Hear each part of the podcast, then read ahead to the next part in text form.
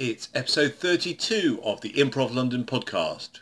I'm your host, Stuart Moses, and this week's guest is Heather Urquhart.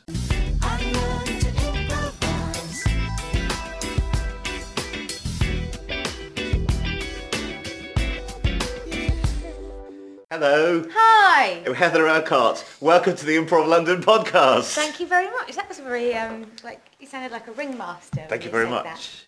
I'm, uh, and you are the acts. Yes, I am the lion and the circle of fire. Really? What does that tell us?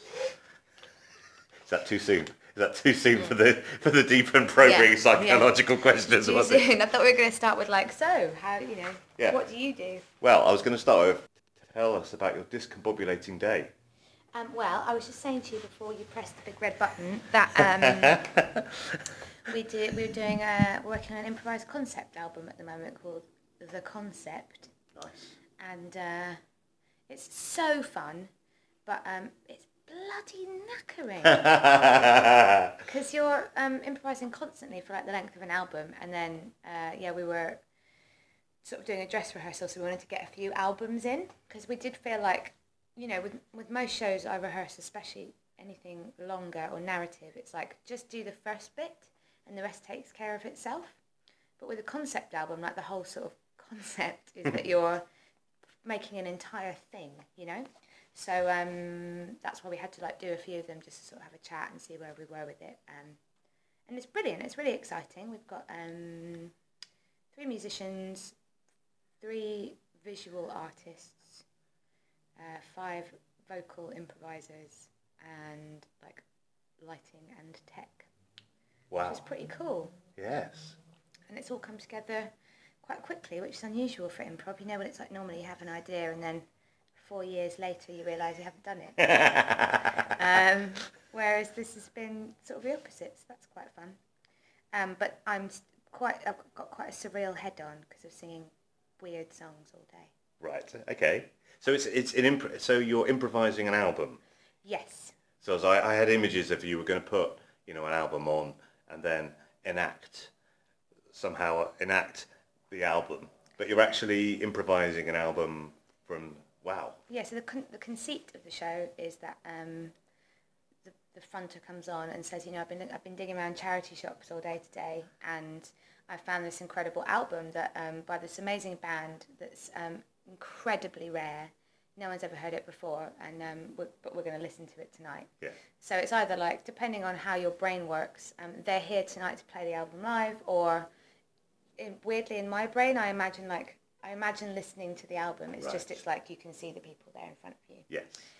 Um, yeah, so we've been sort of uh, doing that really, and, and what's I suppose different from my normal sort of improv, or maybe stuff that you and I are used to doing, is that there's no scenes. Right. Um, that- there's no one on stage. It's all performed with Right. mics, and um, the visual is like live animation. So we've got people sort of drawing the stories and then animating them. Yeah, which is great. It's really fun. Yeah. Sounds amazing. Yeah, really fun, and um, and the music's good. I think. Yeah. What sort of is it? Uh, so you've done dress rehearsals today. Is it always a consistent style, or are you? I mean, I'm imagining it's quite sort of trippy prog rock, but that's just maybe my own personal preference. Um, well, it's um, it is a mixture. I mean, we do ask the audience for what artists we're influenced by, but we haven't really hit it that well, to be honest with you. I worry about that because Yeah. it's, do you not think that you know you're going to get? I don't know. I'm trying to think of somebody that would be hard to do 45 minutes of. Well, the thing was, my thinking was that um, I won't, we won't talk about this the whole time. Okay.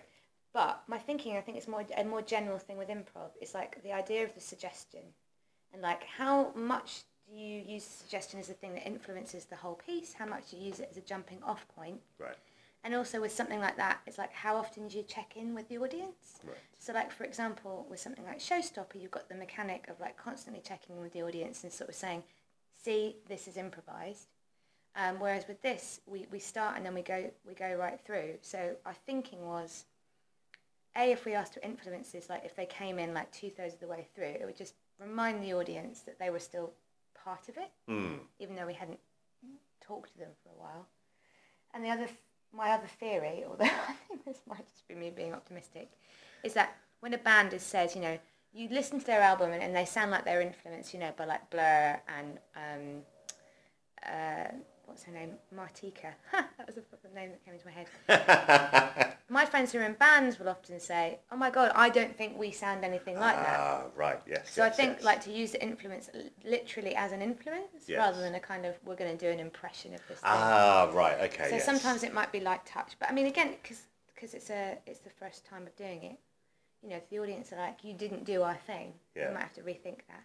That's the exciting thing. I I mean, it would be a cheerless audience to go, but I said I wanted you to sound like Duran Duran, and you were more wham, and I want my money back.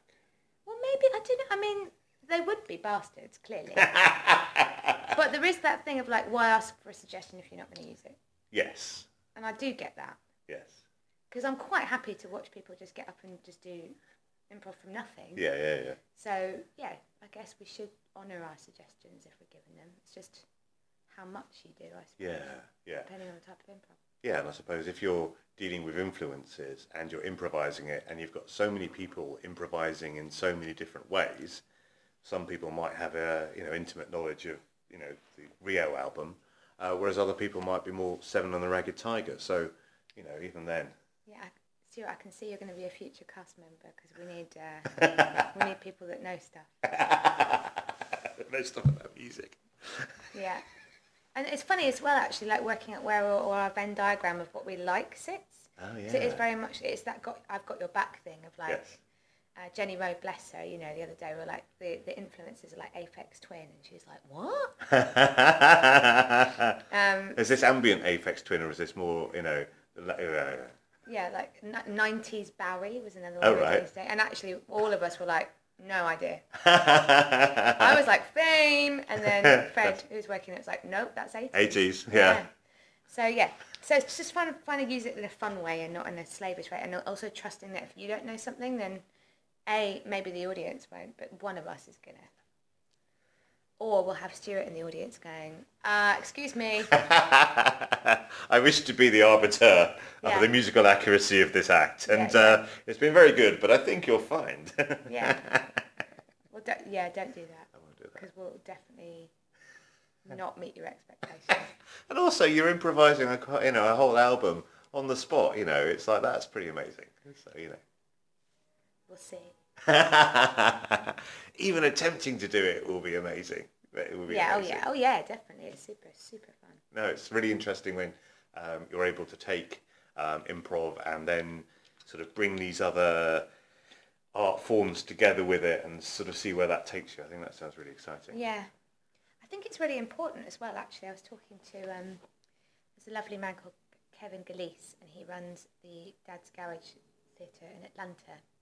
And he was talking about how, like, he's been trying to make that theatre work, and one of the ways is, is in which he's been doing it is to reach out to other performance communities. So he's been working on a project with the um, the National Opera there, I think, and he's been trying to work with the ballet company and things, and teaching them improv, making a show based around that, and that's helped them with funding and stuff.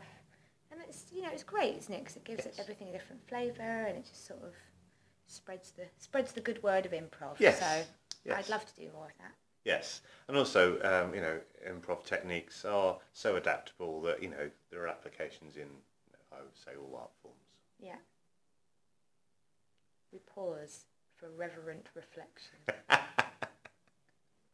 and in all life, actually, since you know, since this is an improv podcast, let's just bloody go evangelical. Yes, yes, Everyone should do it. yes. Although to be honest, if they've got to the stage where they're listening to this podcast, they're probably That's, already doing that's it. That's true. but you tell everyone that you Yes. know to go and, and do it. yes, Spread it like a disease. that would be that would be good. Yes, yes. Yeah, like a happy disease. yes, that's one of the things I've been thinking about. It's like, well, how do we get more people? Um, you know, how do we expand our audience? How do we expand? I don't know. How do we expand? Maybe is that working with other art forms, and then you get um, the ballet fans in, and they think, well, I enjoyed the ballet, but hey, that bit where they improvised, that was really good too. I don't know if that's the answer. Yeah, I don't know. I mean, I don't know.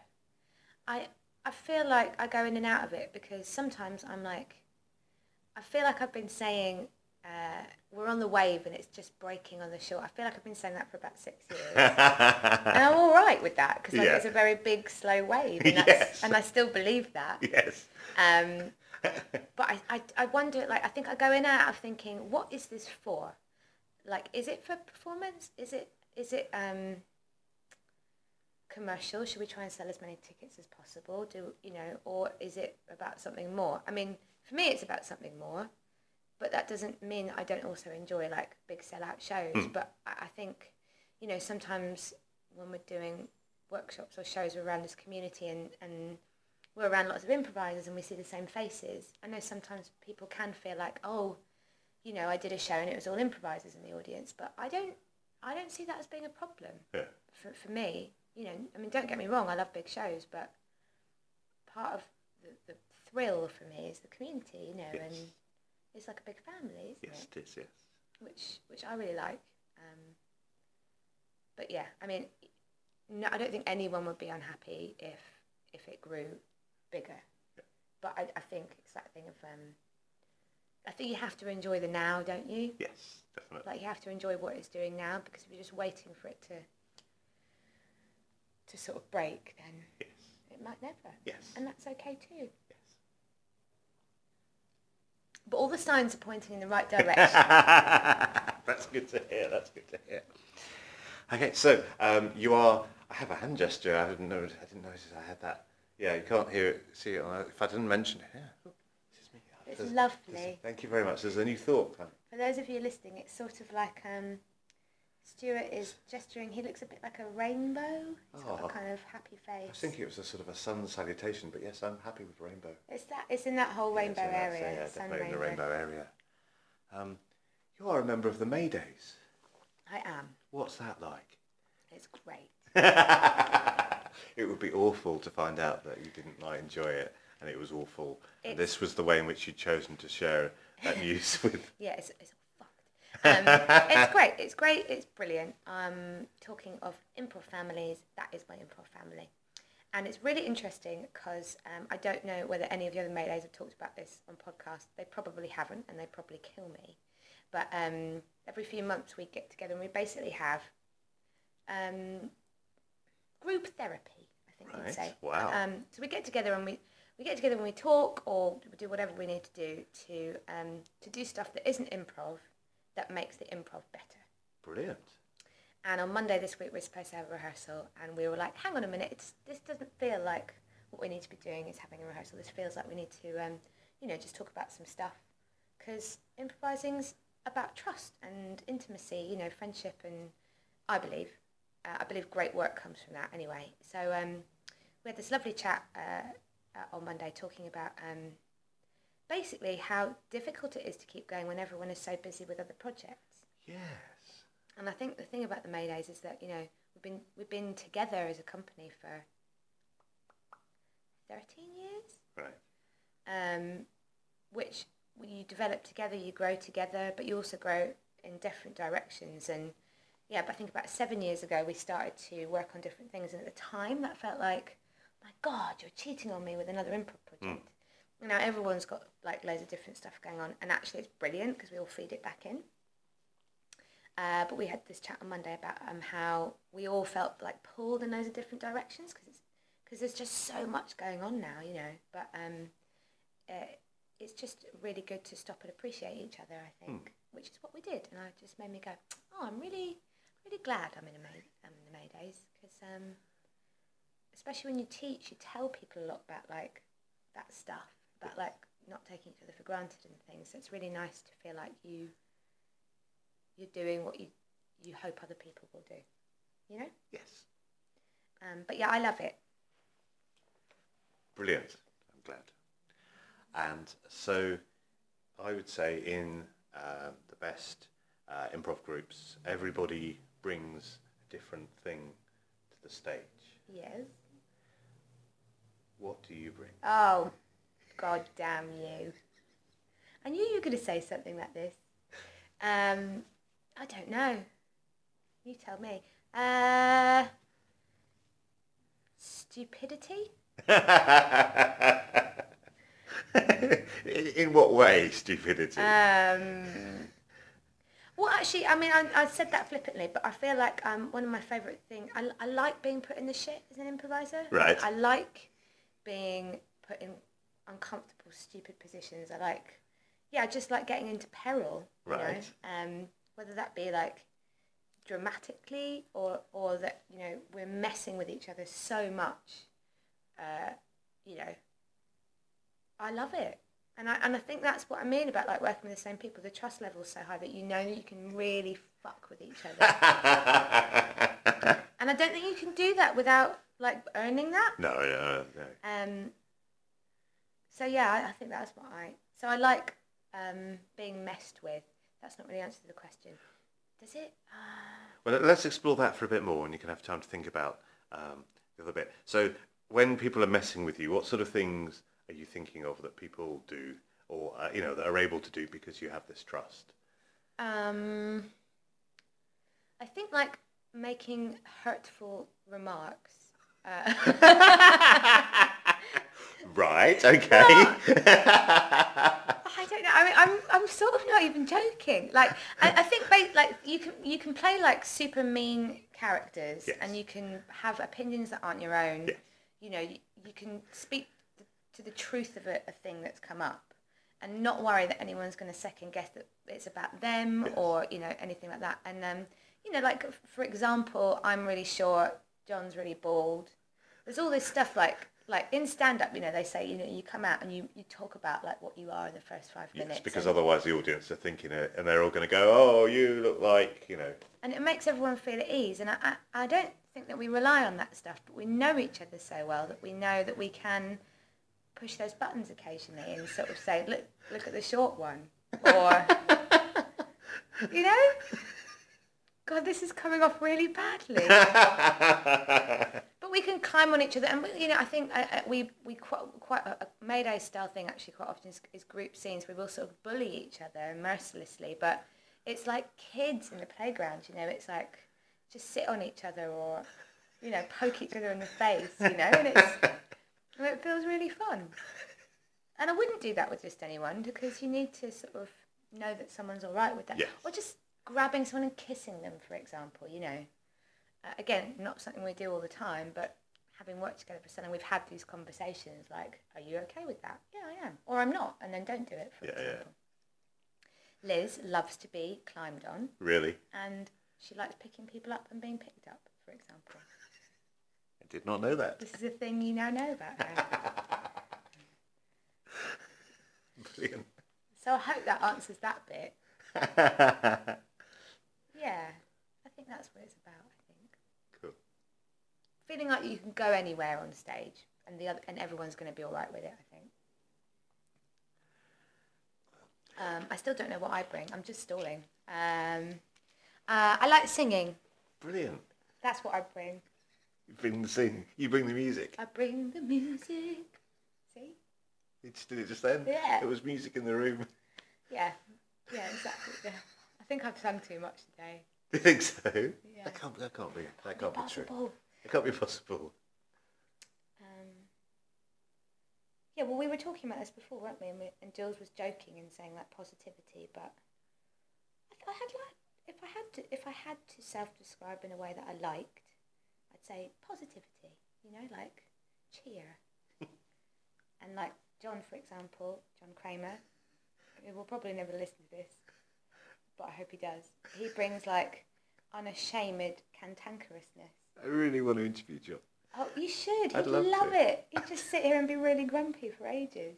It'd be great. He's, I think he's cropped up. Uh, I think definitely crops up a lot.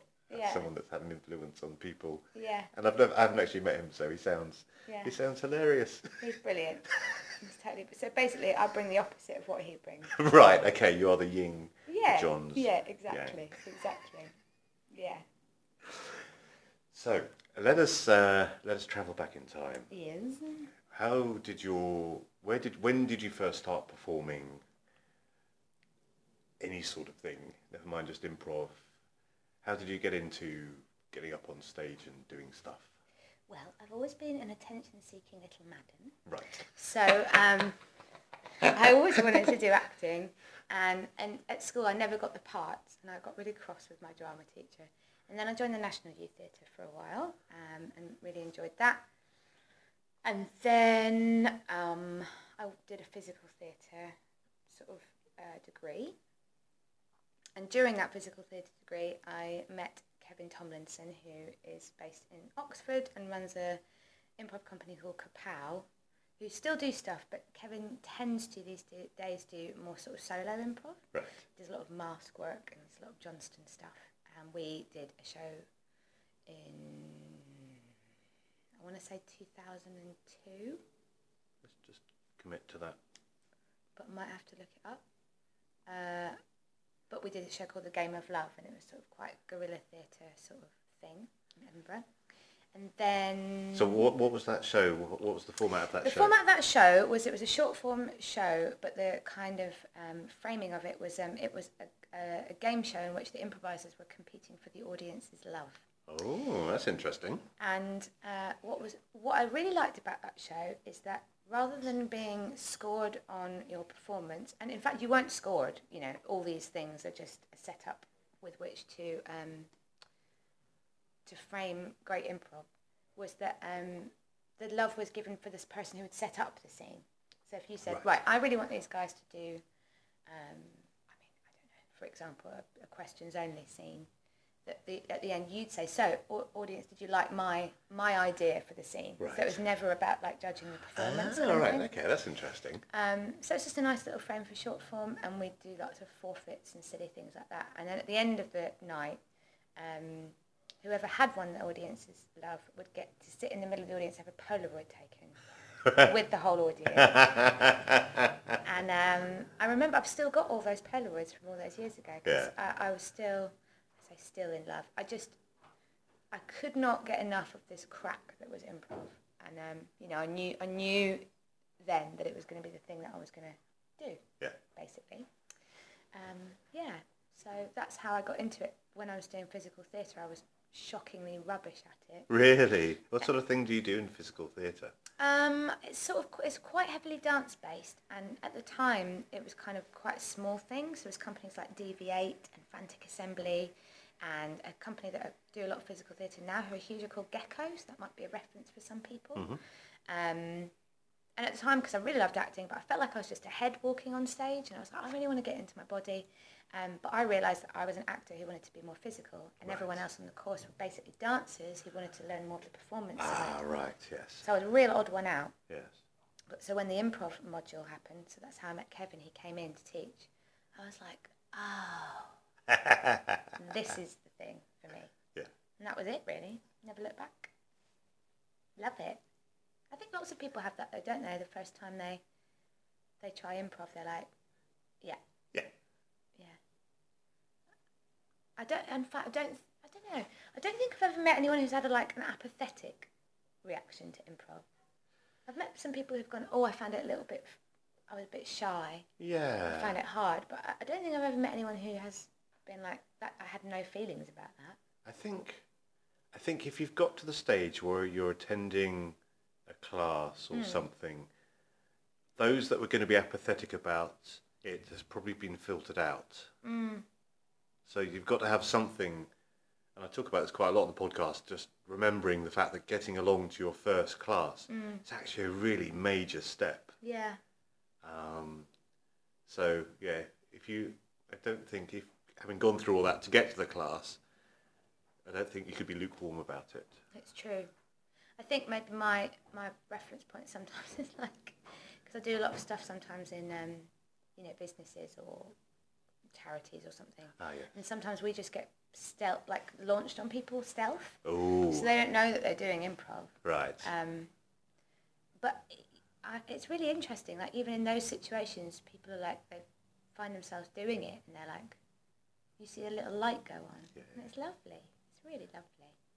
So in those situations, what the, the employees aren't even told that you're coming, or they aren't told what you're going to be doing, or what's the level of It- subterfuge? It, varies. I mean, um, some people are like, don't tell them anything. We want to freak them out. Which I'm, I'm kind of like not so I'm actually fine with it because the thing is, I know that like my my intentions are pure and good. Yes. So even if the person booking us is like, I want to freak them out, I know they're going to have a lovely time. Yeah, yeah, yeah. Sometimes they'll get told it's team building, but they won't know what. Right. And sometimes they will get told it's improv, but they might not have necessarily elected into it. You know Yes. what I mean? Yes. And it depends what they want to use it for. Like sometimes they might just want to work on collaboration or creativity, but sometimes it might just be like a confidence, confidence thing. You know, because as we bookending with earlier, as we were talking about, it's got lots of different applications, hasn't it? So um, yeah, what were we talking about before? I've lost it. Um, we were talking. Oh, the mists of time. Yes, that's right. We were talking about you. Yeah, so that's how I got into it. Yes. That's And, great. And then, shall I keep going? Yes, keep All right, going, great. Uh, and then I joined the Maydays in 2006, maybe 2007, How did you hear about the Maydays? um, with a small piece of paper on a table Right. um, at the time. Because I've been away from Brighton, I've been working on cruise ships. Oh, really? What were you doing on cruise ships? I was a croupier in the casino. Wow. Uh, That's probably not as glamorous as it sounds. Nope. Although I did deal poker to Slipknot once. really? That's Wow. My best, that's my best story. And they're lovely and they're really good tippers. I'm, so sure, I'm sure they are lovely, yes. Yeah. So did you know they were Slipknot at the time? I did, Oh, right, okay. yes. Had you been warned that they were on the... Were they performing as well on the cruise No, ship? God, no. They were just having a holiday, but they had like loads of massive bouncers with them. So we knew they were someone and then found out they were Slipknot. Um, but they were great. They weren't wearing the masks or anything. No, just- and everyone says that. They're like, how did you know when they were in the masks? And I was like, they can't wear them all the time. they don't wear them when they go to a casino on but a that also means that they could have easily not been Slipknot. and someone could have been lying to me. But I believe that they were. Yeah, that's, that's, I prefer to believe that too. Yeah. And I'm, you know, I'm glad that they were nice and you know, good. good They were gentlemen. Yeah, well, that's that's. uh, I'm I'm I'm pleased to uh, I'm pleased to hear that about Slipknot. So I genuinely am. I think you know. Yeah. I mean, they make they make a they make a right old racket, but uh, they could be gentlemen while they do Yeah. it. Why not? Yeah. Uh, so how did you get into being a croupier? Are you good at cards? No, I think I just didn't know what else to do. Right. Um, yeah, because I, so I, I always knew I wanted to do, and I already knew at that time that I wanted to do um, improv, but I think oh, it's sad, isn't it? I think a lot of people who are interested in doing creative stuff for their job are just told that's not going to be a thing you can do. It's just not a thing you're going to be able to do. And lots of people believe that. And I believed it for ages. I was like, well, of course I can't do the thing I love most in the world for a job. How stupid is that? um, and now I know that's not true, which is happy. Um, but yeah, I came back. I came back from that, and I was like, I really didn't know what to do. And then I saw this long form course, which was with um, Katie, lovely Katie Schutte, and Rachel. And um, because yeah, I'd obviously done quite a bit of improv by that time, but I'd had a break. I kind of just straight away was like, this is the thing. And straight away they were like, come and join us. Um, so that was that really. And then, uh, yeah, it's just got kind of sort of snowballed from, from there really. Because that was the point at which I went, hang on a minute, everyone deserves to do what they want to do. And um, yeah, and if that if I ever change what I want to do, I'll do that as well. Yeah. You know, but it's really easy to not do the thing you want to do because of the old inner critic and little fucker, and or, or actually sometimes not yourself, other people, I suppose. But don't believe them. No. Do what makes you happy. yeah, that's a good message. Yeah. Um, uh, so the whole the little fucker thing um, uh, speaks to me in the voice of Remy Bertrand. That's hilarious. That's quite a sexy voice to have in your head, I suppose. Maybe not for you. Okay, fair enough. fair enough. Does he know that? well, I don't imagine he listens to the podcast, but uh, I'm going to track him down and tell him. You should tell him. You know what? You should record him saying really awful things, and then when the fucker comes in, yeah, just replace it with a real. this life- is actually the real one rather yeah, than my and it'll be way less bad, I imagine. Yeah, I will, I will I will ask him. Uh, I will ask him to do that. that's hilarious. I love that. I really love that. That's very funny. Sorry. No, it's good. It's good. Um, so yes, and so other things that you do. Yeah. Well, um, two, lo- loads. Yes. Like, I mean, I, Tell me about them. I was joking about um, earlier on saying we could sort of spend all night because um, the trouble with being an improviser is you say yes to things, don't you? Yes. Um, yes, says the Yes. improviser. I am programmed to do that. Yes. So yeah, Maydays, Maydays is brilliant, and we've done. I mean, we do loads of shows. Oh, you tell me about the um, Tim Burton. Oh yeah, so we're at the moment working on a show called Happily Never After, which is a Tim Burton inspired improvised musical, which is lovely. Um, Where did the idea for that come from? uh, so we work with a fantastic musical director called Joe Samuel, uh, who I've written a book with. uh, Link in the show notes. yeah, with with uh, about musical improv. We're, we're pretty nuts about music, um, and it tends to be quite a big component of our shows. But uh, Joe, uh, as as with every improviser, everyone has a different style, and just because Joe's improvising through a piano doesn't mean he's any less of a part of the show. In fact, sometimes more. And he noticed that um, he has a sort of, uh, you know, in that position, he's got a great power. So a lot of our shows were starting to go kind of down the sort of magical, dark kind of route because of the musical choices he was making. Because he loves that kind of Danny Elfman sort of score. Yeah. And uh, he um, he was like he kind of called it out one day, and he's like, you know what? I've noticed this is happening.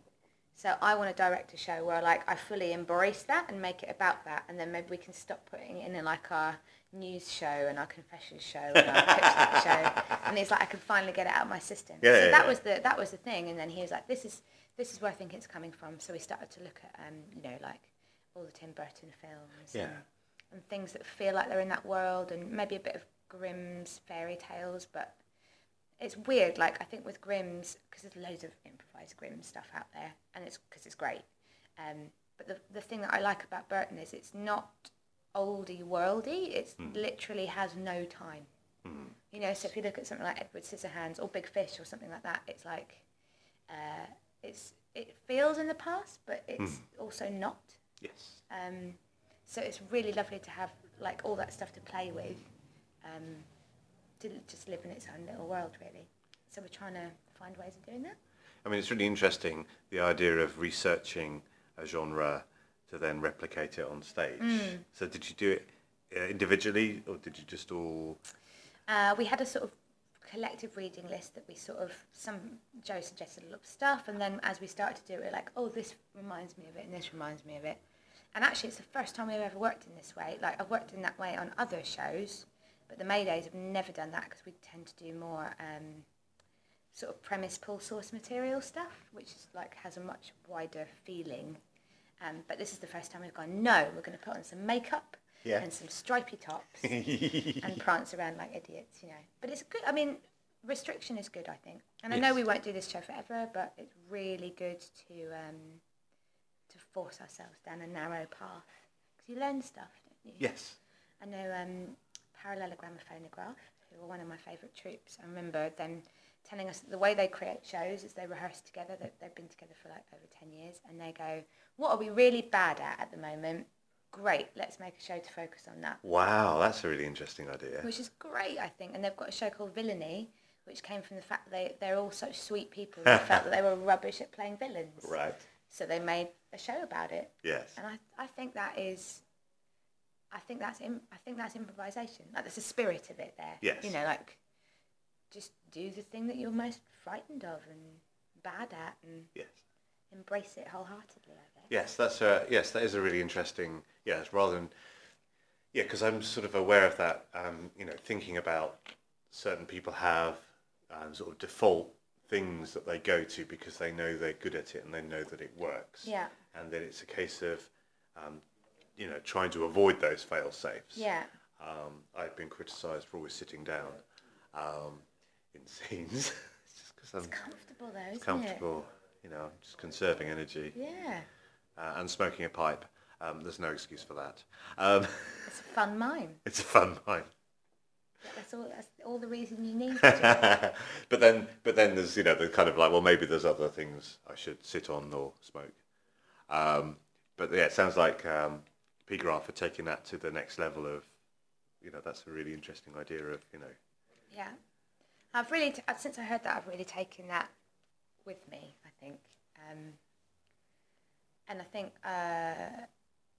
because we all went to Chicago recently. how was that? Oh, it was great fun. It was brilliant. And We picked, we did a DIY intensive, and we picked all our favourite teachers, and we learned with them. And we worked with Mick Napier one day, and that was really great. And What was he like? Is he really grumpy? He's nowhere near as scary as everyone says. He's not as scary as John, that's for sure. um, uh, yeah, and he was great. Um, but one of the things he said that I really liked was this idea of toggling back and forth between what you're great at and what you're comfortable at, uh, and then just toggling and alternating and going, well, I'm not going to give myself a completely easy time the whole time, but I'll just kind of, yeah, alternate and go, right, well, I'm not doing this at the moment, I'll do that a little bit. Um, even if it's, you know, to, let's, let's be practical. Uh, as an example, you know, say you, someone says you, you're, you're a wonderful improviser, you're always playing low status characters, though, for example. I know I am. That's my sort of comfort zone. But instead of like beating yourself up with a birch branch, just going, okay, well, I'm going to let myself do that half the time, and the other half the time, I'm going to work on the opposite, which I think is a really nice, healthy way of um, getting better Yes. without making it not fun, you know? Yes. Um, you know, that's that's a really interesting idea. Why? What attracts you about playing low status characters? Mm. I think, um, you know, that whole uh, wear your characters like a thin veil thing. And I think, um, I think that you, maybe this is not true because some, some people it's opposite. Waffling. Uh, I think like I'm probably quite a naturally low status person.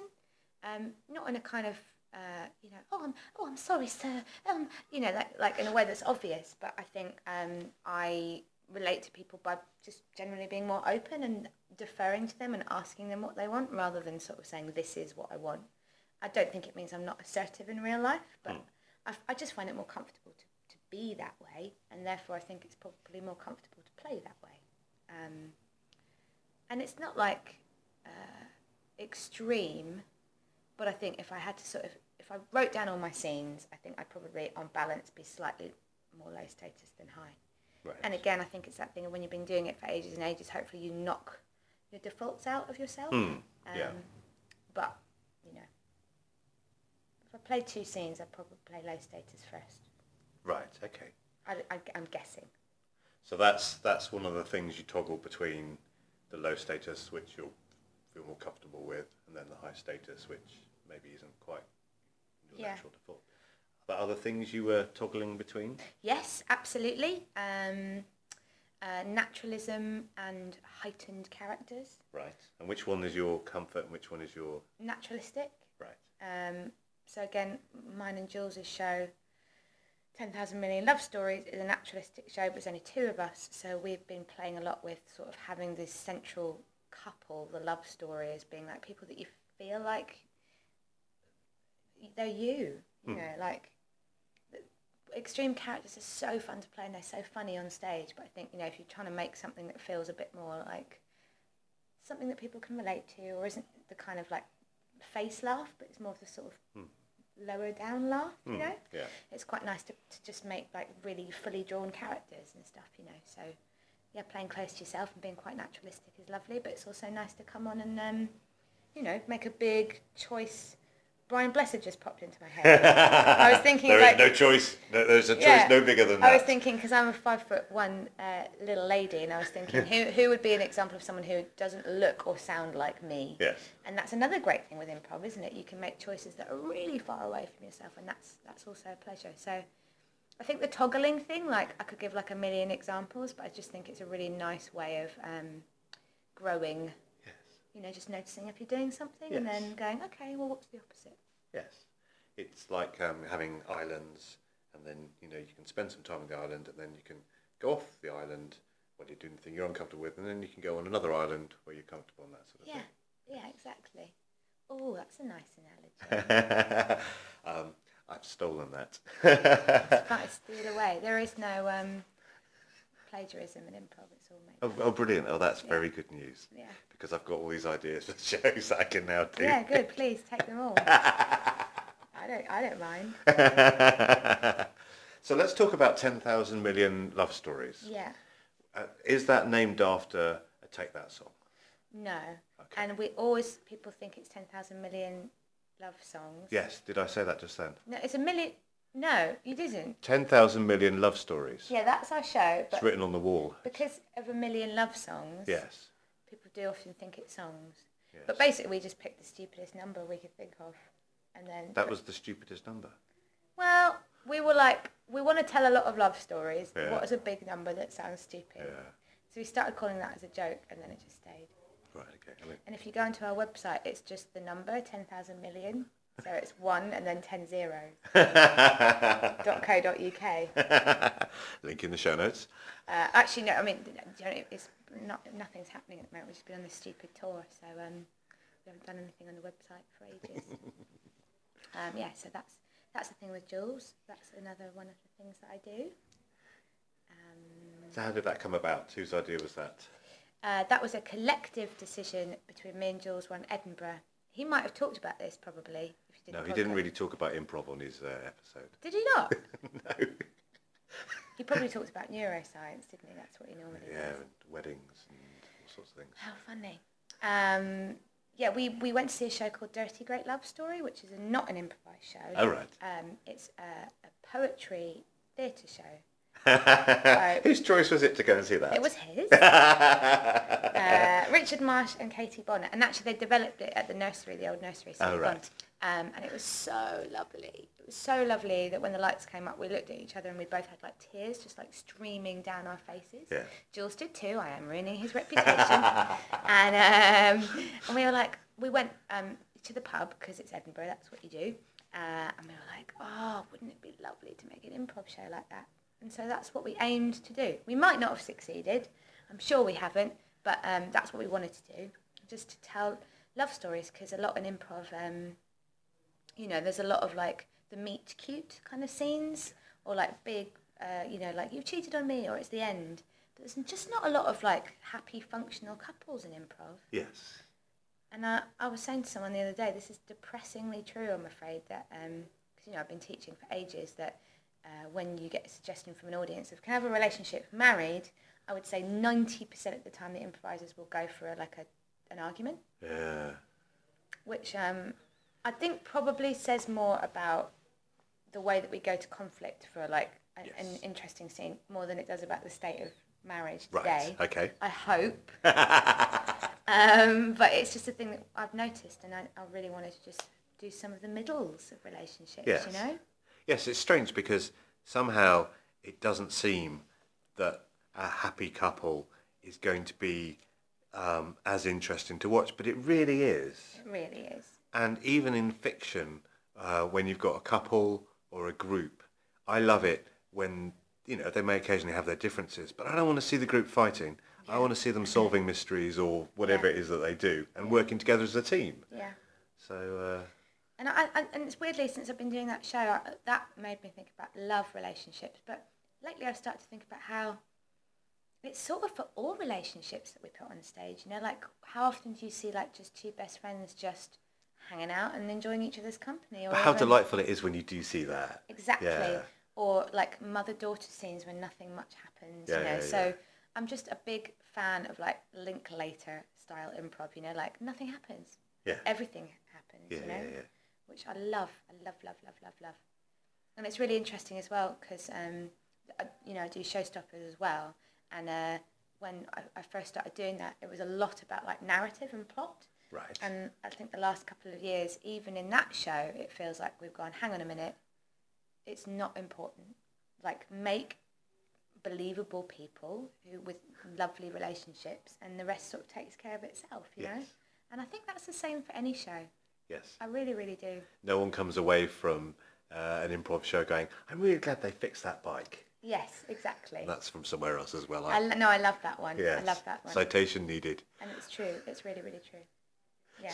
So what's it like? Uh, actually, let's let's let's finish uh, ten thousand million love stories before I ask you about the showstoppers. So uh, for people that haven't seen it, can you explain how what the format is? Yes, I can, and I would love to, and I want everyone to come and see it because I love the show. Uh, we talk to the audience about their love stories. So um, at the top of the show, we get everyone to close their eyes, and we throw out a bunch of phrases that are kind of um, evocative uh, of situations around love. So, for example, you know, we might say first kiss, or holiday romance, or um, the one that got away, or you know, just friends and we ask the audience to close their eyes and sort of reflect for a minute. And then we ask them to talk to each other, and while they're talking to each other, we go around and interview That's them, That's really interesting. um, which we wanted to do, and this was Jules's um, uh, sort of bugbear, was that he wanted to make a show where the quietest voice in the room could end up having a chance of being like a main Yes. a main storyline. Yes. Because when you're dealing with like sort of emotionally vulnerable stuff like that, it's like you know you are going to get someone who's going to shout out, Yes. and there's nothing wrong with that. Yes, I yes. love those people. Yeah, yeah, yeah. But I also love the people that don't. You know. So um, so by getting people to talk to each other and we eavesdrop, uh, we just gave it. We wanted to give it that extra layer of anonymity. Yeah, yeah, yeah. So we do that, and then we listen and listen, and it's a massively over the top opening that takes ages, but we think it's worth it. And then we come back on and we retell the stories. So how do you remember? I think in the same way with with all improv or like an Armando or something, you know, it's like what's the thing that sparks you? Right. So we obviously don't tell all of the ones we hear, you know, we chat to people and then the ones that make us go, Oh, that's fun to play with. Right. Yes. And then weirdly what tends to happen is um, I'm sure there must be some psychology around this, but maybe because of the we've experimented with changing the order of the call outs. So when we, we said first kiss first, we get a lot of t- like teenage romance. Yes. So now we play with the order of what we suggest, and it does seem to um, put a theme in the audience's mind, Right. whether they realise that's. And we obviously can't plan that, but we've had, you know, nights where it seems to be a lot of stories about friends falling in love, or um, about you know painful endings, and and the other thing that happens. Sorry, I'm. go- I feel like I'm going to talk to you. now. I've got so much more to say. Have you got to go home? And okay uh, is that um, I, like the fact as well that, that that top is improvised. So if I've got like a bunch of stories in my head, I'll listen to Jules's one, and then I'll immediately like filter down and go, okay, which of the ones in my head are relevant to what he's just said?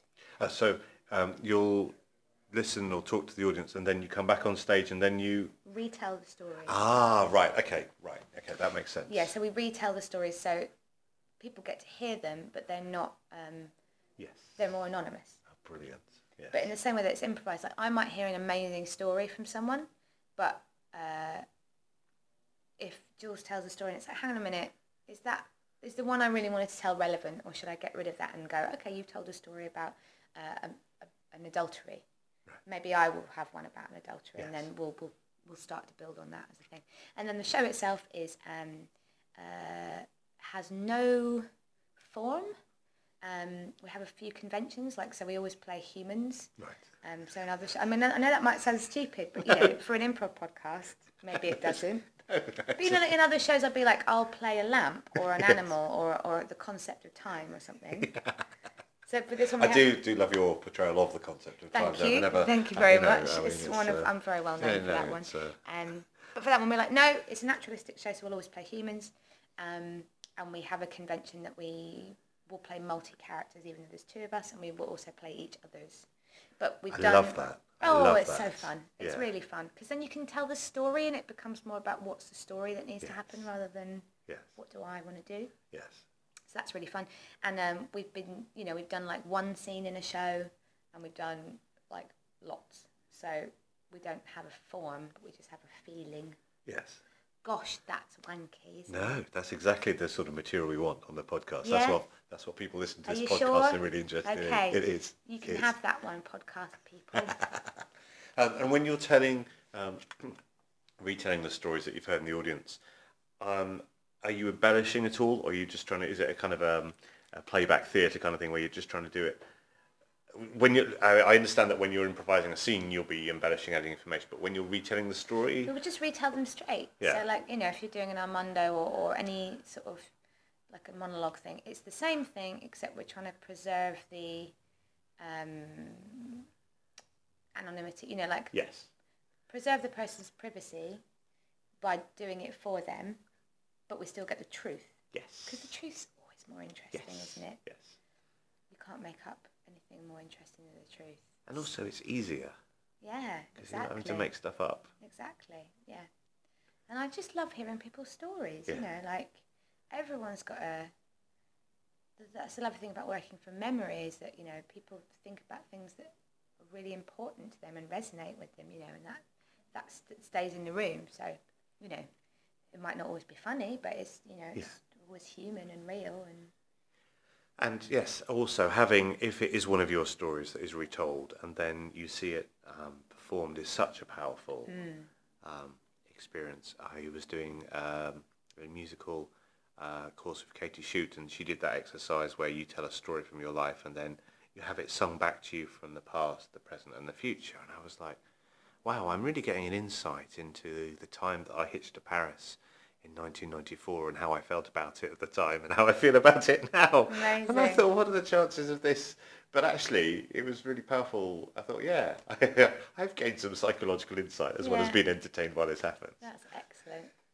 Yeah, we had this one couple um, uh, called Penny and Steve in Edinburgh last year who, um, unusually, we, we normally touch on like a bunch of stories, but we ended up just following theirs, and um, and they'd like they were newlyweds, but they're in like their fifties, um, so they'd been, like been together less than a year, so they were like really in love, but really cute. and um, they told us their story, and we just basically ended up reenacting their story, which was, have I got time to tell it? Yes, of course. Was that um, she, so he was friends with, no, she was friends with his mum. And she would take his mum to church every single uh, Sunday, or they, maybe they met there, so she'd be there. And his son, Steve, um, her son, Steve, he would come and visit his mum once a month. So once a month, they would run into each other at church on a Sunday while he was visiting his mum and she lived in the same town. And uh, this happened for four years until eventually he asked her out and they went for a drive and they went to some gardens. They had a kiss and they got together and were together ever since. And we were like, well, when did you know? When did you know? And they're like, oh, we knew straight away. But it was just like the longest like courtship ever of just like just it being enough to see each other and then they just they knew they were going to get together. So of course we just sort of did the literal version of that, which is like one show, which was like the most drawn out version of two people getting together that we could do, you know. Um, and it was lovely. And afterwards they were like, "What the fuck just happened?" Because they'd never seen any improv. And they're having a shit day. Their mortgage uh, offer had just been uh, turned down, and there was the rain, and it was Edinburgh, and they didn't know what to do, and there was this free show, and they were like, ah! oh, that's amazing. and it was lovely. Yeah. yeah, I loved it.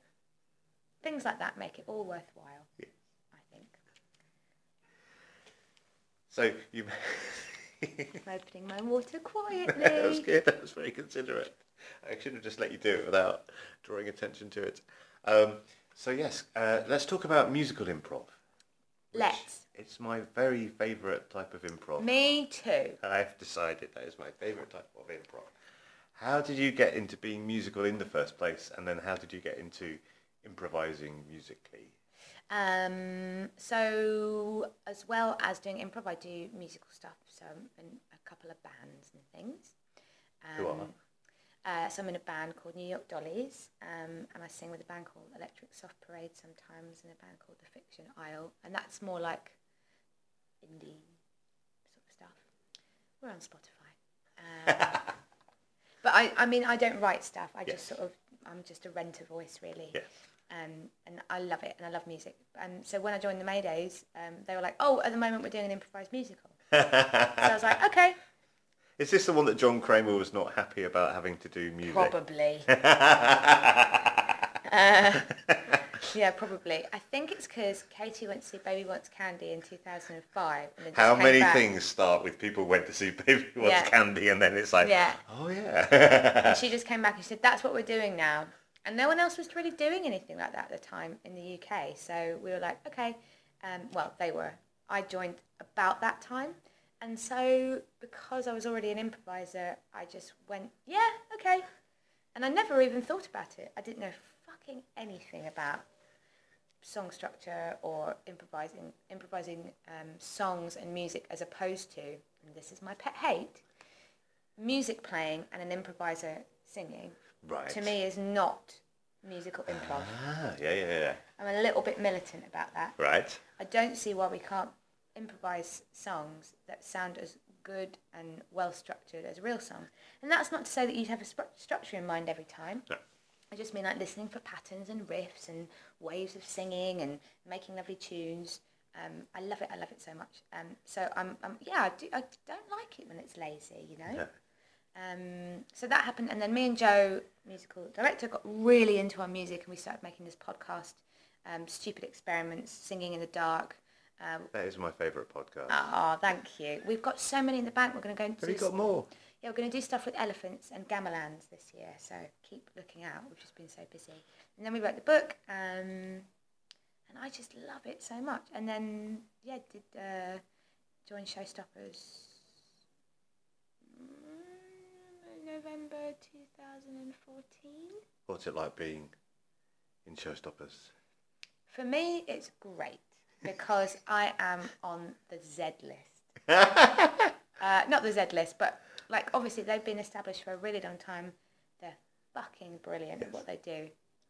And you'll notice I, I still find myself saying they Yeah. rather than we, Oh, right, yes. which is really interesting. Yes. I, I'm have I can say we, but I think because um, you know I'm a newer member of the company, uh, I I really love um, being able to go in and just do what I love the most the best I can, and that's it really, isn't it? So I'm doing Edinburgh this year with them. I'm really excited about that um, because you know they've they've got so much going on and so many brilliant opportunities, and um, I'm just happy to take what I can get really in that situation. Um, yeah, really inspiring and so different again from all the other work that I do. You know, they Yeah. are 100% hardcore showbiz, Yes. and I think what's really different about them is obviously it's an improvised show, but that is not the focus of rehearsals. That is not the focus of what they do. All right. Um, it's about doing a musical. Yeah. You know, Yeah. that show is obviously as individuals people do other shows but like we're going to do a musical and we're going to take that goddamn seriously and, and do it to the absolute best of our ability you know so there's no um, there's very little we want you to know that we're improvising in that show Right, yes. um, it's super slick Yes. and I think that's a great challenge you know whereas Baby Wants Candy for example are a lot more kind of hey we're doing a funny thing And there's enough room for both of those Exactly. things, and they're both yeah, wonderful exactly. things, but they're just different things. And I, and, yeah, and I love it. I mean, God, what a wonderful world to have all these great things. To have both Baby Wants Candy and Showstoppers, Yeah. yes. Yeah. So, uh, what does what would a typical Showstoppers rehearsal be like? Am I allowed to say? Am I allowed to go behind the scenes? I think so. I think if if people are still listening at this point, Yeah, they're, they're, the- what they're I, the think, I real. mean, we've gone over, haven't we? they're, they're, they're, they're- Um, well, I think what's really interesting, you were talking about genre earlier on, is that, you know, um, it's it's a genre show. It's a very hardcore genre show. Not just it's a musical. Because, again, you know, like sometimes you do shows and, like, uh, give me a, a musical style, and people go, musical. right? I've never heard that. Haven't you ever heard that? I've not heard that. That has been a regular thing. what is the type of music? Musical. Because, you know, they, they might say folk or whatever. Yeah, yeah, yeah. But, like, and, and to be fair, I would know what they mean when they said that. Do you know what I mean? Yeah, yeah, I just kind of go Rodgers and Hammerstein slash. Disney generic. Yeah, thing. yeah, yeah. But the, the reason Showstoppers are great is because they hardcore drill and they know their musicals, Yeah. man. They know their musicals. So obviously, they've been in the West End now, so the call outs are going to be for up to date stuff and, and everything under the sun. And Duncan, who's the main uh, musical director, he's fantastic. Um, and everybody really knows their shit. Yeah. So, um, to be honest, a lot of rehearsals are about keeping up to date with the musical stuff. Really? Yeah, because you know everyone's pretty experienced and people know how to improvise, Yes. and um, uh, so a lot of it is like you know what's what's happening with choreography at the moment, what's happening with musical. You know, like Hamilton's just gone huge. Yeah, yeah, yeah. So kind of knowing what what is Hamilton, like what Yes. what would you have to do, not to do an impression of Hamilton, but to improvise a number as good as it would need to be to be in Hamilton and not look out of place in the style of it. Yes. I think that is the aim. Yes. which is stupidly ambitious. Yes. And how fantastic is that? Yes. That's amazing. I hope I'm doing justice to that. I think because like obviously Adam Meggido is the director of that show and Dylan Emery, and they're both brilliant. But like, they've got such clear vision for what they want it to be. Yeah. So, I hope I'm describing that vision. In Well, I'm, I'm hoping to get them on at some point. They can they can um, express. you can tell me if they say something different. but even but I mean it's it's it's still it's still interesting just to get other people's takes on things. So Mm. um, I did a um, did a couple of singing genre workshops um, with uh, showstoppers, and uh, the Gilbert and Sullivan section was. Um, it was both a high point and a low point. of yeah. I yeah. thought, well, I'm, I'm kind of glad that I probably will never be called upon to do this on stage, but um, I'm really glad that I have Yeah. given it a go. Yeah, yeah. I've done a few of those now, and um, they're funny. They are funny, but yeah, it's, it's it's. I do really admire the commitment to. We're not just going to do something that rec- is recognisable as that and, and get a laugh. It's like yes. they do good. Yeah, yeah. Gilbert, Gilbert, and Gilbert, Gilbert and Sullivan. it must be coming to the end. Um, yeah, they, they do. They just do really good versions of stuff, you know. Yes. And I just, I think that's, I think that is great. I think that's great for the art form, really, isn't it? Yeah, yeah, it's definitely to have them, so we say they're at the apex. Apex. The. Zenith is Zenith top Yes. because there's a there's a mountain word. Um, Summit. that, yes, and I think summit sounds so much like the word plummet, but it doesn't feel like a top word to me. Do you know what I mean? yeah, well, yes. Uh, now you explain it like that. I'd never thought about that that way before. We're at the summit. Yes. It makes me sound like we're going to plummet. Yeah, Yes, we're going to plunge off the summit to the abyss. And that's probably a lot to do with my psychological psychological state. Let's ex- Let's explore your psychological Oh state. no! Please don't. No one wants to hear that. I think I think if they've been listening to this long, they do. They so so when you're at the summit, do you, fear that a fall is to come?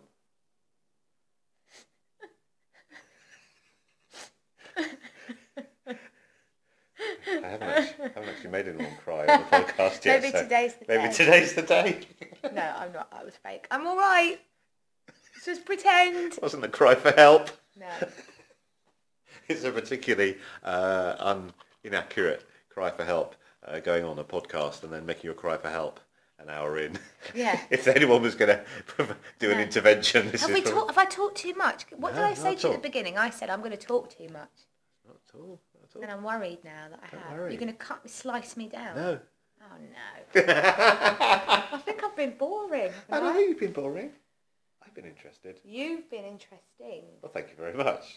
But I think you've been. Uh, this is good stuff. Okay, good, good, good, good, good, good. And you know, the audience for this is self-selecting, as in, you know, if they don't like improv, they'll listen to, you know, something else. That's true. Improv's great, isn't it? It's great, yeah. I mean, that's That's the overall conclusion, That's isn't it? It's like that's the conclusion. good, isn't it? Do what makes you happy. Yeah. Hopefully that's improv. so do that Yeah. because it's great. the end. Not really. Or maybe I don't know. Um, but yeah, it's good. It's good, and it's good that you're you're doing this. Thank you. I'm enjoying it very much. I've really enjoyed sitting down and talking to people about improv for an hour, and you know, there was loads of there's you know, um, you know, Jules doing the ones when and um, C three something, Carlene and Shem doing, you know, your um, teachers that come across. But I Yeah. thought, well, there's also a lot of people in the UK that you know would be fun to talk to as well.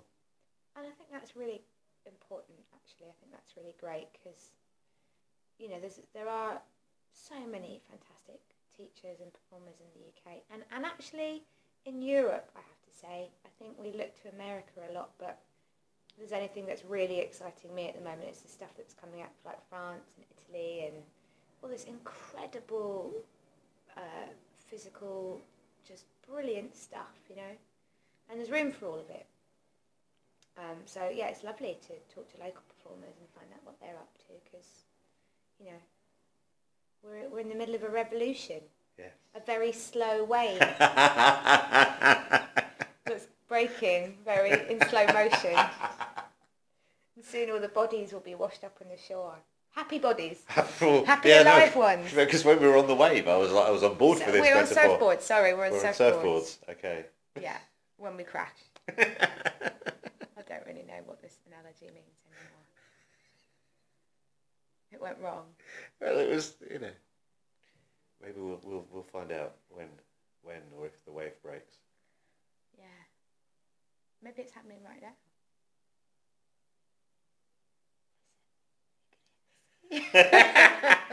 okay, I've lost it. I've, lost it. I've actually lost it now.